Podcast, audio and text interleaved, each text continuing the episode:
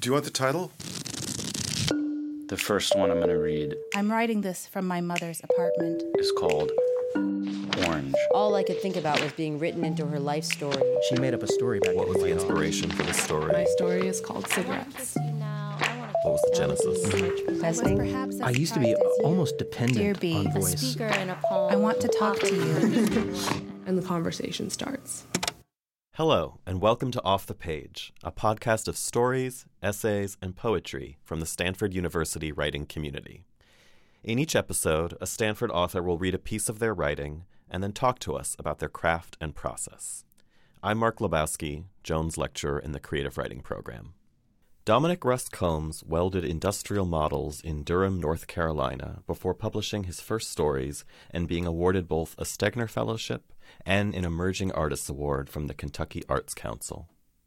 His fiction has appeared in the Chicago Tribune, Kenyon Review, Carolina Quarterly, Ellery Queen's Mystery Magazine, among others, and his poetry and creative nonfiction have appeared in Third Coast and Indiana Review. As a journalist, his cover stories, features, and reviews appeared in such periodicals as Leo Weekly and the Courier Journal. Dominic Russ Combs comes to Stanford University via Lubbock, Texas, where he received a PhD in English from Texas Tech. He's currently at work on a novel and a collection of stories. This story was selected by Jim Shepard for publication in the winter 2014 issue of the Carolina Quarterly. You can find more of Dom's work at his website, dominicruss-combs.com. Blood by Blood. May called at 5 a.m., screaming about Jamie Don, and it took Richie a minute to patch together through his hangover what exactly his brother had done. By May's account, Jamie Don had broken into her place in Glomawr and had run off with their one year old, Annie, in the middle of the night. May said he'd been threatening to reclaim their daughter since she'd put the restraining order on him back in February. Richie had heard Jamie Don speak of getting Annie back, but he figured his brother's half baked schemes were mere fantasies, a way of coping with the fact he was no longer able to see his only daughter. Where is he? she said as Richie stepped outside to the patio to get better reception. I know you know where that crazy son of a bitch hides out. And he did. After his brother's smash and grab runs into Lexington or Frankfurt, Jamie Don liked to camp along the MTR steppe just north of Hazard. Richie pictured the blasted shelves that climbed like a staircase into the sun. The South Bluffs, though stripped, still held several banks of concealing trees that looked down on the passage into the camp. Back before Richie enlisted, they used to go there to celebrate when they hawked a stolen car or blew out an ATM with a pipe bomb. They would spend what they'd made on T-bones and good bourbon and rile up the divide, blaring country and metal from the car radio. I don't know where he is. Richie lit a smoke to sharpen up. Don't lie to me, Richie. He's got her. He's got my baby girl. A breeze rustled through the trees, lifting the tattered awning above his head. The Pleiades came into view between the shade and the frame. He took another drag. I told you I don't know. Well, you can tell it to the police because they're coming to see you first. And when they get here, I'll tell them the same. He went back inside his trailer and began to search for a shirt and a clean pair of pants. He couldn't find the keys to his truck. If he harms one hair on Annie's head, I'll see him dead. I swear to Jesus I will. He found his keys under a Wendy's bag by the sink. He checked the time on the microwave. If he left then, he could be at the mines by 7.30. It never crossed his mind to hurt Annie, he said. But he kidnapped her, Richie, she said. What the hell do you think that's doing? He hung up the phone and headed for his truck. He could call to work from the road, but it wasn't going to do much good. Though he hadn't missed a day since he started a year ago, Richie knew his stellar attendance wouldn't mean shit to his shift boss who had 50 skids coming in from Cincinnati and no forklift driver to unload them. Still, he had to get to Annie and Jamie Don before the feds did. Being the only family Jamie Don had left, Richie knew it was on him to bring his brother in.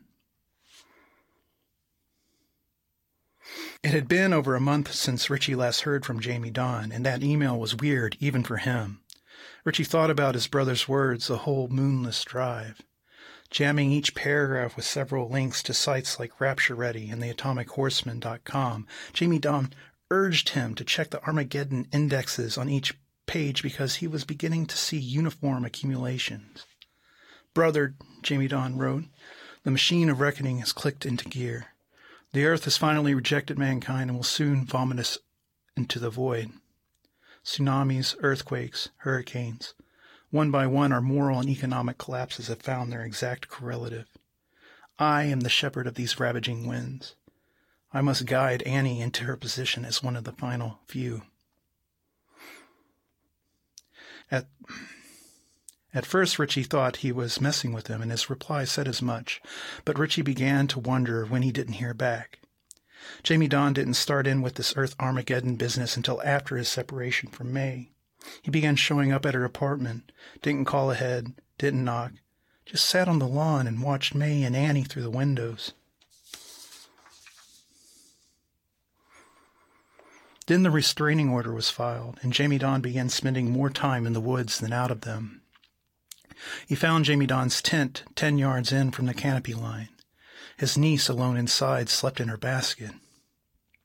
A small electric fan blew directly into her lap. He stepped back out and shaded his eyes to scan the blasted shelves of the strip mine.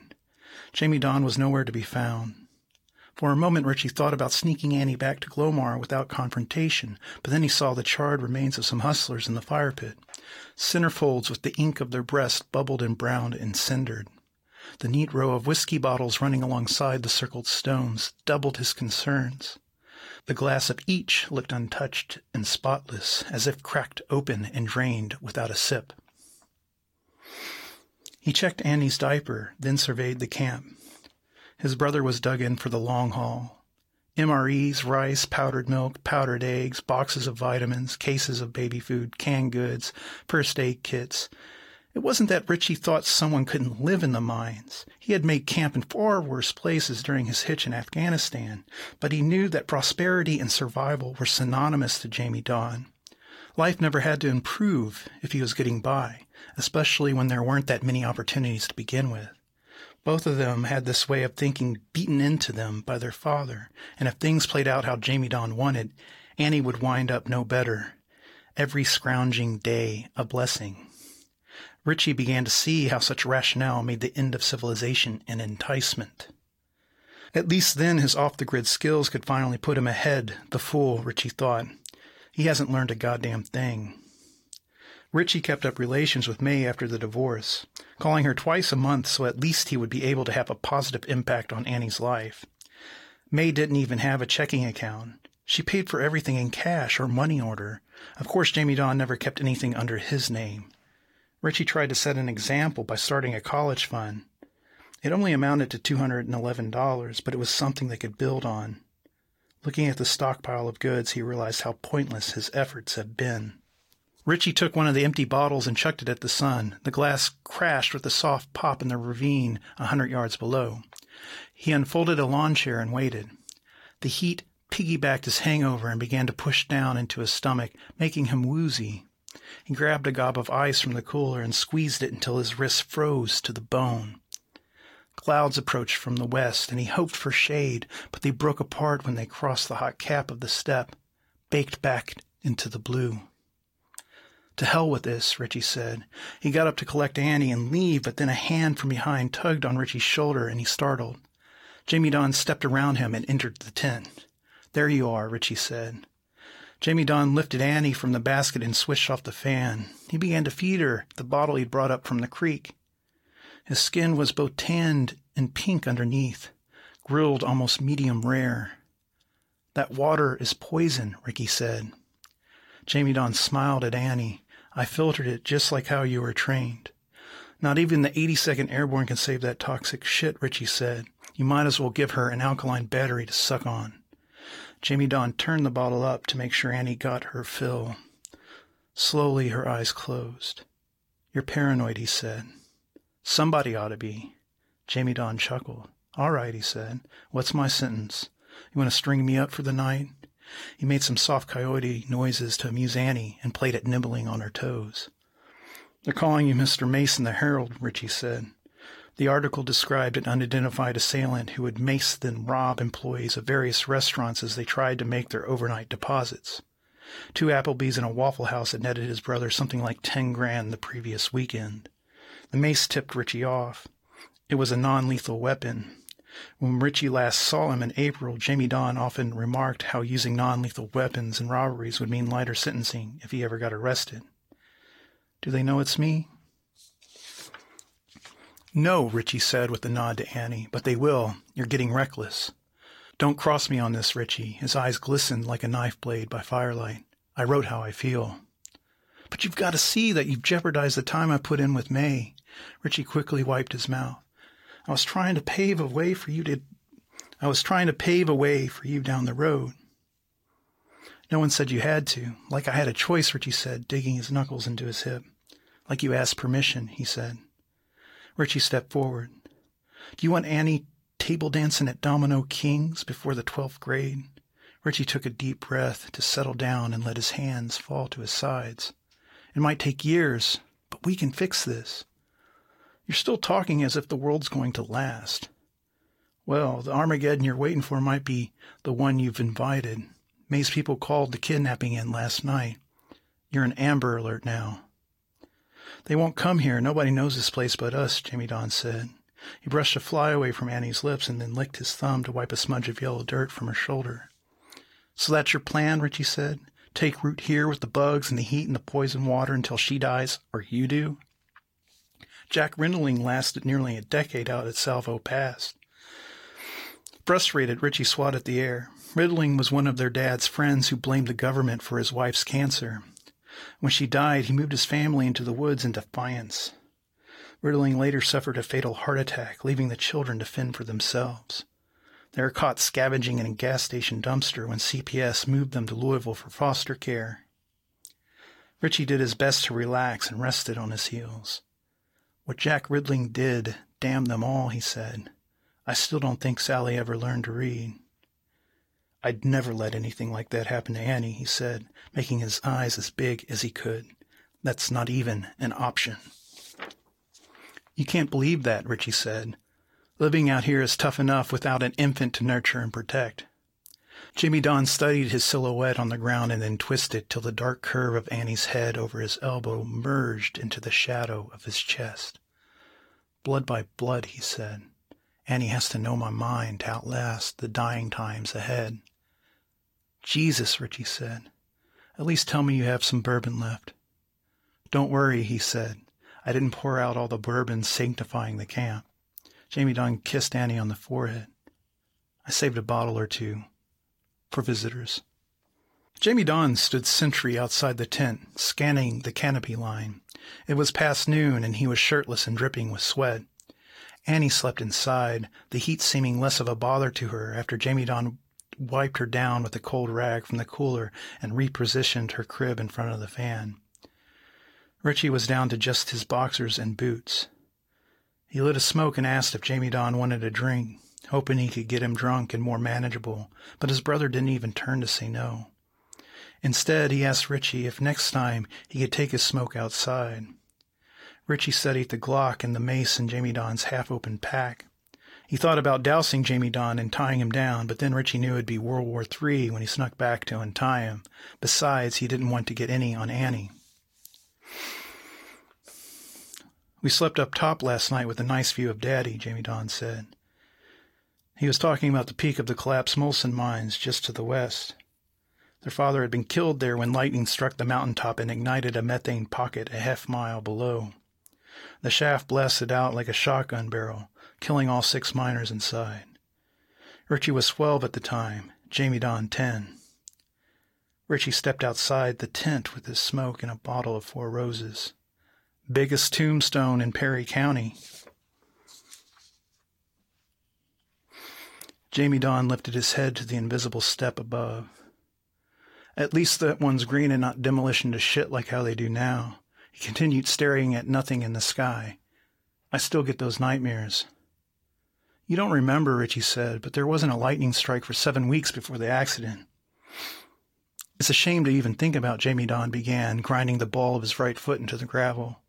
Not even a hard hat to root out of the rubble. Richie could tell he was testing to see if his opinions on their father had changed. They hadn't. Their father used to get his load on and seek out whatever dinged up thing he could find and then beat the two of them with this metal spatula until they squealed who did what. Once, Their father even stuck Jamie Don's fingers in a toaster because he thought he was stealing change from his dresser. Hillbilly fricassee, Richie said. Jamie Don clenched his jaw. That's Dad you're talking about. Like I could forget, Richie said. You keep acting like he never did anything for us. Shit, Richie said. The best thing that man ever did was go to work that day. Jamie Don hauled off toward the tent. Richie began to hound him from behind. And I don't even know why you worship him like you do, the way you mourn him. Jamie Don stopped. He toughened us up, taught us how to survive. Jamie Don stepped inside the tent. Richie took another quick pull of whiskey. He only needed sips to keep his buzz on and his courage up. The last time they fought was before Richie shipped out for Afghanistan four years ago, and he vowed never to hit Jamie Don again. Their mother was alive, and Jamie Don was still at the house. Richie told him he had to stop with the petty theft and the guns while living under her roof because she was sick and couldn't take it. Jamie Don called him a hypocrite, and Richie broke his nose with a quick hook. You will join the world, Richie said, striking him again. Jamie Don didn't even try to defend himself. He just pinched his nose together to staunch the blood and said that Richie was an idiot to think the army would save him. He said Richie was just looking for the quickest way out.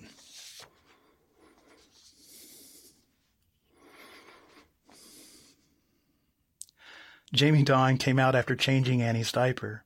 Yesterday, I came across some pokeweed out on the trail, he said, breaking the silence. I'm never touching that shit again, Richie said.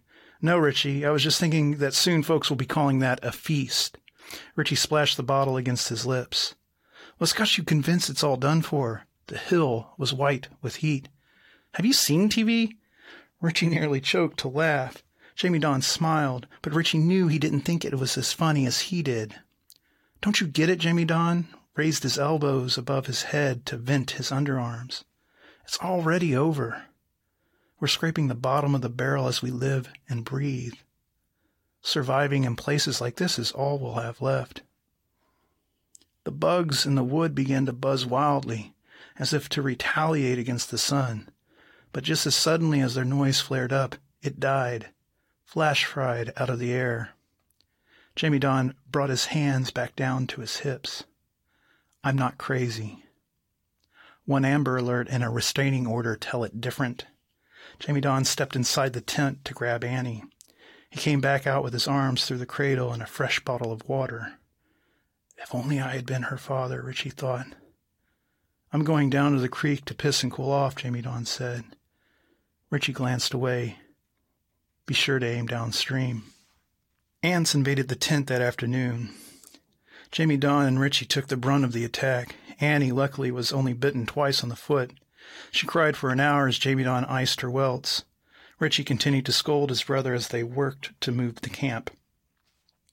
You've got to check the perimeter at least 50 yards out for signs of hostile species, he said as they washed out their gear in the creek. That's basic stuff, Jamie Don quietly took every word. It wasn't until sundown that they were able to reset the tent. Jamie Don lit a fire to smoke out the mosquitoes and cook dinner. The two brothers ate in silence. Nightfall did little to cool things off. In the blackout woods, the insects creaked like unoiled machinery. The blasted shelves glowed ultraviolet beneath the light of the new moon. At around ten, Jamie Don put Annie to bed. Came back out and sat down across the fire pit. You're not prepared for this, Richie said. You could stay and show me. Richie took another drink from the bottle and held his bare feet to the light of the fire. Tiny red bumps dotted his calves. Jamie Don lifted his eyes from the flames. You've never let me hang before. You've never kidnapped a child before either. My child, Jamie Don said. Richie lit another smoke as Jamie Don began to burn the day's trash. Diapers and paper plates smoked up to block the stars. The garbage bag emptied, he returned to his stoop and stared at Richie across the flames. So you're just going to sit there? What do you want me to say? I don't know anything. Tell me about all the war hero ass you've gotten since you've been back. No women, Richie said. Why not? You used to be the king of tail. No interest. Jesus, Jamie Don said. They really did fuck you up over there, huh? As Richie relaced his boots, he told his brother about how the 82nd had been assigned to the Oruzgan province to suppress various factions of the Taliban that had dug themselves into small mountain villages, towns like mud wall mazes that made it impossible to gauge where the shots came from. Then there were the dogs in the streets. Richie couldn't believe how many. All the time they had to keep them quiet so their barks wouldn't give away their position. Some of the dogs would even come up and lick Richie's hand as he fired at the enemy. Out on the hump, things got worse. Richie went on to tell about when his unit got pinned down in a gully about 30 clicks outside Gizab. After two hours of continuous fire, the UAV they ordered finally bombed their positions in the cliffs. At the next string of houses, they came across this little girl buried up to her chest, like a molar in the gum red clay. At first they thought she was dead, but then she started shouting. She couldn't have been more than 12 years old, which was hard to tell given that her nose and ears had been hacked off and her head was shaved. It was how it was how husbands kept their child brides from running off. They dug her out, but the second they pulled her free, the girl rushed for a blade that had been stashed beneath a stone. She stabbed one of the soldiers in the leg, nicking his femoral artery. Richie had to shoot her. Jamie Don thought for a moment and then slouched forward. Didn't she know you were there to help? She'd been beaten and brainwashed so bad she probably thought we'd come to rape her. Monsters, Jamie Don said. Don't you see that's how they're going to paint you up here? Hillbillies and towelheads are all the same when the hammer comes down. Jamie Don grabbed a rock and threw it into the woods below. It slapped through some leaves before cracking against a branch like a baseball bat. That's what I've been saying all along. The end, it's on its way. No woman, no job. Your trailer is so busted you might as well be living out in the weather anyway. Nobody needs you, brother, he said. But I do. Annie needs you. Richie took a drink and then swirled the bottle. A horrible vision began to fuse in his imagination. It was of Annie, seven or eight years old, alone in the woods. Beneath the faceless burr of her head, her mind without language beat like wings in a rookery. I can prevent this, he thought. I can take her back, or at least keep her safe while we hold out and plan a run into Mexico or Canada. With time, I could straighten him out. Jamie Don continued to stare at his brother. Well, his eyes said. Richie took another drink and spat into the fire. Early that next morning, Richie absconded with his brother's Glock to the blasted shelf to call the police. He put the battery and SIM card back into his cell phone and dialed. He'd taken a bottle and one of the lawn chairs along too, and after telling the Perry County Sheriff's Department where they could find the camp, he tossed the phone off the cliff and sat and drank. It would take the cops an hour on the road to arrive. Then they'd have to marshal forces and coordinate their approach. All told, Richie figured it wouldn't be until the afternoon before anything went down. It was already hot. Before he left to make the call, Richie soaked his shirt in the cooler and knotted it around his head. The fabric had gone from bone dry to dripping with sweat in less than twenty minutes. He shook his head and buried his chin briefly into his joined palms. This is the smart play, he said, and cocked the gun. It ain't me. Richie started shooting to draw his brother away from the tent. At first, Richie shot at the bugs crawling on the rocks. Then he said his father's name aloud as he took aim at the Molson mine and fired. He flipped the lawn chair around and popped a few rounds at the sun. Annie began to wail. Startled and shirtless, Jamie Don sprung from the tent and sprinted over. What the fuck, Richie? You woke Annie. Richie kicked the lawn chair aside. Bearded and sun raw, Jamie Don panted in the heat. Annie continued to cry in the distance. They're coming, Richie said, jerking the shirt from his head and flinging it to the ground where Jamie Don quickly scanned the tree line below. The police, I called them. They're on their way. Jamie Don looked at the pistol in his brother's hand. Richie kept it flat against his leg. You're going to have to shoot me to keep us here. No, Richie said as he cocked the round out of the chamber and then released the clip. We're having this out.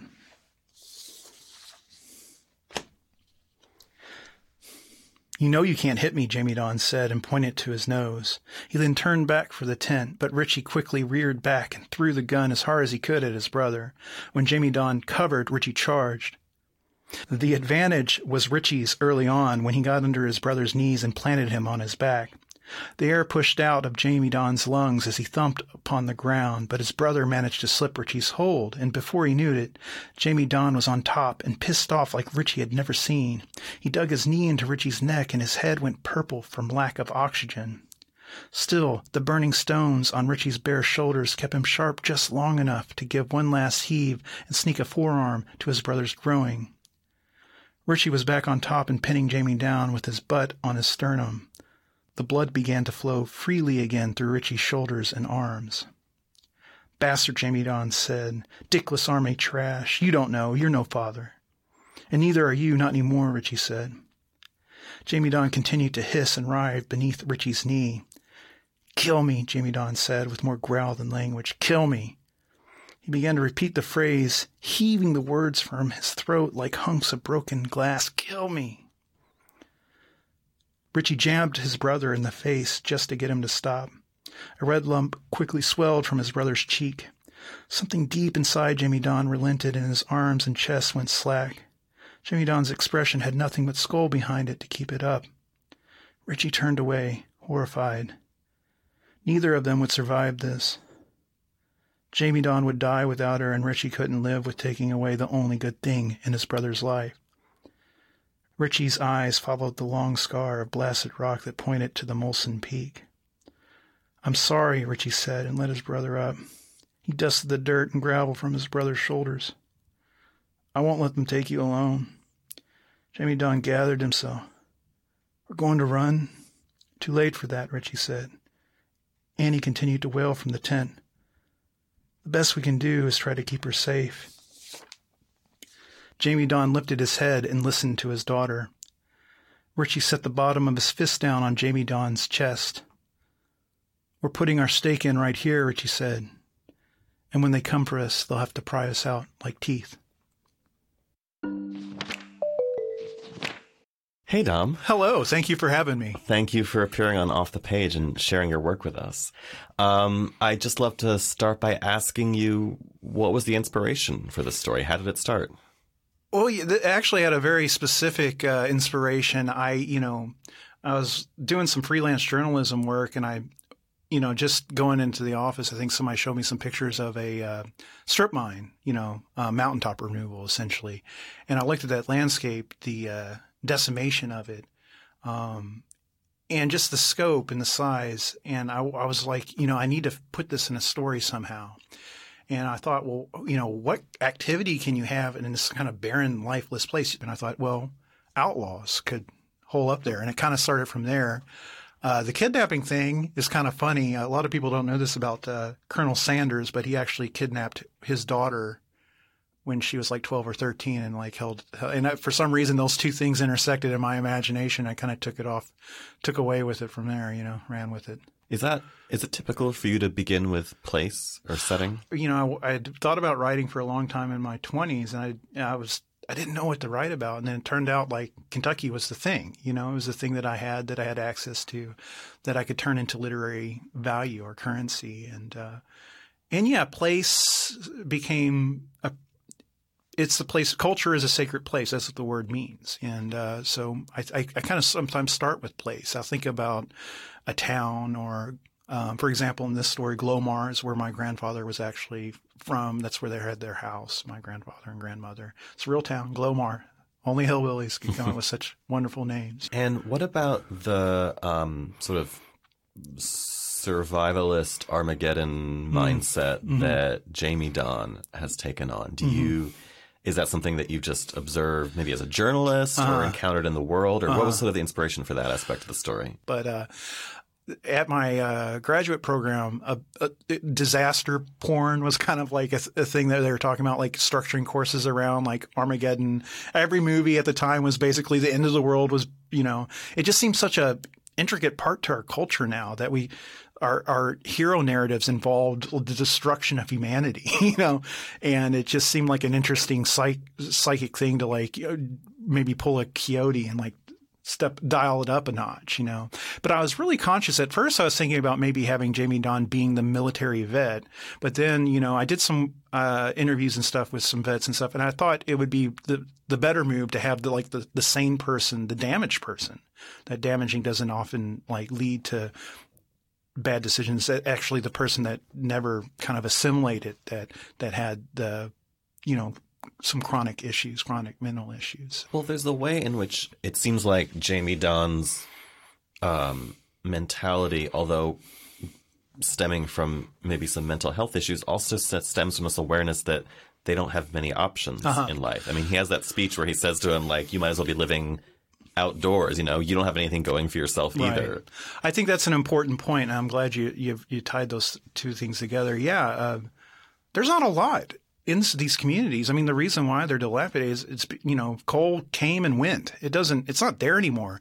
You know, I, I go to see my you know grandparents way back when. There's still coal from it spilled off the trucks on the sides of the streets, and the trucks hadn't been going through for years. But they're still like that's how much coal they they, and I think uh, you know the environmental angle was very important to me too. Just say like th- these landscapes are ruined, and not only are these landscapes ruined, um, the communities around them are ruined as well. Uh, and another thing about that process of strip mining is that there are all types of toxic things in the in the ground. In that you know, so it can be even radioactive. So the water is ruined.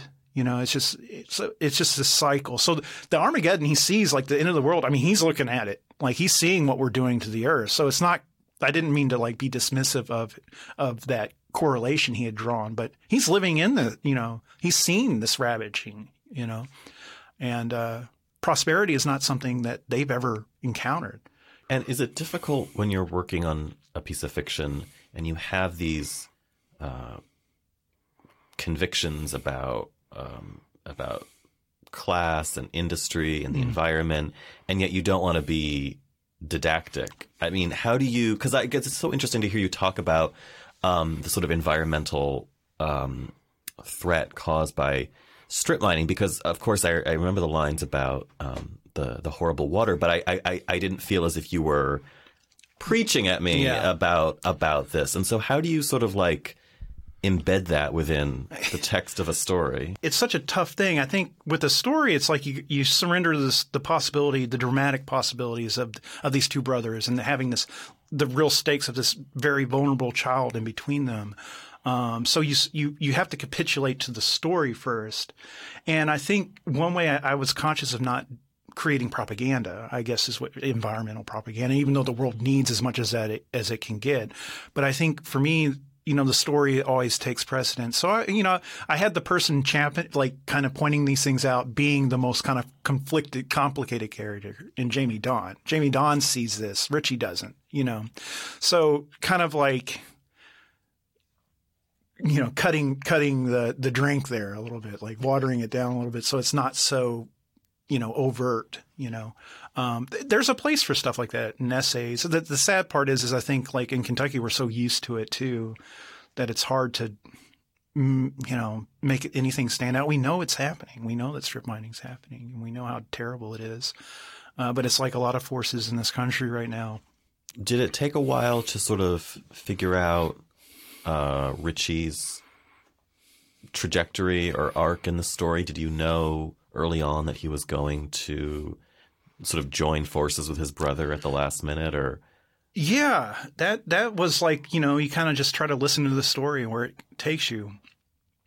Originally i tried to tell this thing in first person and we come to the end. I had that last line was always in my in my mind it's the last line and for some reason i wasn't ever going to change that even though some writers and workshop were like maybe that's not you know and i was like i'm going to stick with it and uh but yeah i think that's a you know it's it's a it's it's a contradiction to you know in in Richie to know that this is the wrong move, but at the same time to to basically side with familial love, you know, which is something they had been both deprived of growing up. They, they you know they didn't have that, so I think uh, it becomes kind of like a you know it's a fatal ending. It's it's a, it's a noirist ending, but uh, but it also has this moment of like a gesture ter- towards love and you know, brotherly love.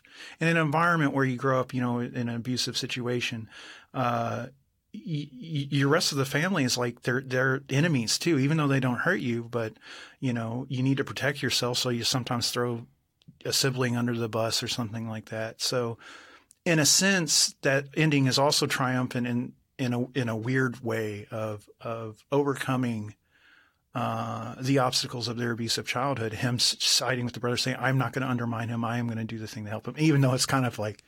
You know, a Butch Cassidy and Sundance Kid type of thing. So it's complicated. It's liminal. It's this gray area where there's no right answer. Uh, I guess the the real right answer would just be to surrender, but that's that's in the that's an abstract situation from this story. The, you know, you don't ever look to literature to, to, to, as an information on how to behave. You know, the good good literature, good stories is always about trouble. It's always about instabilities and trying to make that trouble have as as deep a complexion, a, a deep human complexion as possible a complicated, messy complexion, a complexion where there is no right answers. That's I love putting. Basically, story begins for me when I know there's not going to be a right answer in this in this scenario. Well, you also have him sort of break his own promise to himself by Mm-hmm. hitting his brother at the end, and that's what sort of triggers this realization that Mm-hmm. yeah, it's it's interesting, yeah, because it feels like a heroic gesture, and yet the reader Mm-hmm. It's kind of like vainglorious. screaming no, Yeah, right. Yeah. Um, and and and also because Richie has seemed like someone who is trying to make a better life for himself Uh-huh. in whatever way he can. He's you know not blowing up ATMs anymore. I right. think. With pipe bombs. Or with yeah. pipe bombs, No, he had a job. You know, he's a forklift operator. That was his. I threw that in. Mm-hmm. starting the college fund. You Yeah. know, he's he's the guy who's trying to do the right thing.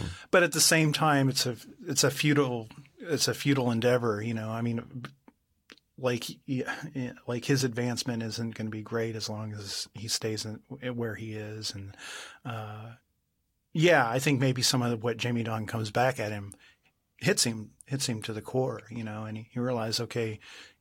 Even my normalization, even me trying to make you assimilate and be a part of the world, what example am I really?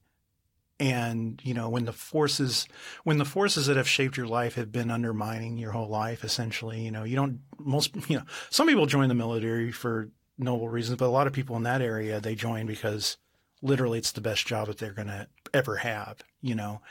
Octavio paz said this thing that always captured my attention uh, he talking about growing up and he was talking about growing up in rural mexico and he said it always felt to him that the present was someplace else, like it was in New York or Mexico City or Los Angeles, and and I think you feel that too in a perif- in a lot of peripheral places. Just even me being in California now is kind of like a dream life. It's like it, California, Stanford, all this stuff had this dreamlike purchase on my imagination, and to come here and actually be here is is surreal. Well, let's talk about you then, and sort of your path hmm. from from your home to this writing life. it was a long, long and winding road, man. Uh, I, you know, I was talking earlier today about like, you know, you, you, a lot of people go to college because that's what you're supposed to do. And I had no sense of, uh, professionalization or anything. I, I was an English and philosophy major at Kentucky. I went to Kentucky and, uh, I really dug ideas and stuff. And I thought about books. I had no idea what a, making a book really meant though, like genre, stuff like that. It, uh, but I liked writing. I liked sentences. I started trying doing poetry and stuff, and I didn't really know what an MFA program was or any of that stuff until I don't know, 26 or 27, and then I started to figure figure some things out. And um, and again, I didn't know that writing about Kentucky would be that. I thought that like nobody would care. I, I like you know I thought that I had to write big idea stuff. You know, like I you know, like big twists, big endings, and fabulous stuff, you know. And then I started to realize as I was writing, people were actually responding to like my portraitures just basically from my experience, especially the blue collar stuff. I mean, I did welding, moving, groundskeeping, fry cook. I had a lot of, a lot of, you know, tough jobs that didn't have a lot of future to them, you know, for a long time. Um, I knew there was something in me that needed expression, that needed validation in the world, you know, and uh, I just decided I bet it on I bet on myself, and I went all in with the writing. Took my first grade of writing classes, did the MFA, did the PhD, gradually got here, you know. But uh, the surprising thing for a long time in my early twenties, I thought I had to write about something else. Like I had to invent it. Like you know, I think it, it, it can it often takes a really long time to find one's material, even though it might seem totally obvious and self evident at that point. But Uh-huh. yeah. I think it's it's you know I, I sometimes worry about the young writers that are 23 and they like they their first ideas like they just resonate, they hit you know, and they're just like you know, and it just flies off from there. And I'm like, you know, that next thing though, what, what are you going to do with the next thing? And d- had you learned anything along the way? You know, I think uh, failure is the greatest, the greatest, uh, I don't know, motivator and educator. Yeah. You know, and the more you have of it, the more you also appreciate what you get. You know, and like something like this is like so humbling, and you know, um, it still doesn't feel like it happens to me. It's, you know, Mark is a Stegner and everybody else is a Stegner. I'm just here watching it. oh, you know. I think I mean, everyone- you're a Jones. I think everyone feels that way. Yeah. Um, uh, so to um, continue with what we were just talking about, um, does does research or does I mean just all these different jobs you've had? How often do those play into your fiction, and what is Mm-hmm. sort of the relationship between real real world and Mm-hmm. and fiction? it's more than just the jobs themselves. It's the mentality involved of being, you know, in these positions that don't have a lot of money and that, that feeling that you have of that's what I tap into this blue collar idea, which is this idea of like, how, you know, how, how can you better yourself? That frustration of, of not making as much as you think that you're worth. was it difficult and I, I apologize in advance if this question feels overly personal was it was it difficult to when you're when you, you, use that phrase you know bet on yourself and commit mm-hmm. to writing mm-hmm.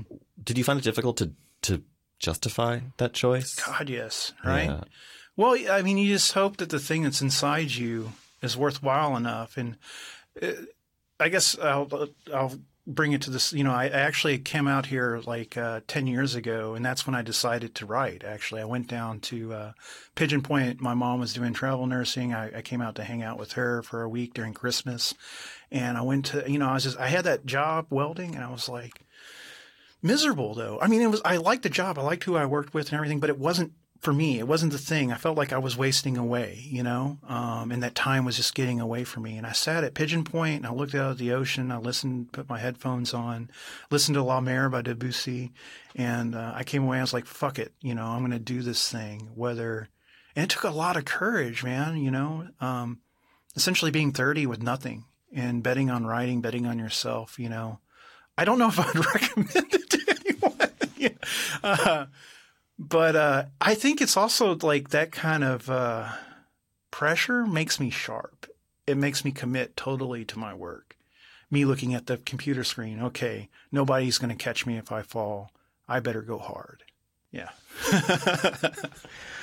cool Oh, Uh, good. thank That was you thank you so Yeah. much tom for being on off the page Well, thank you. Uh, it was wonderful being here.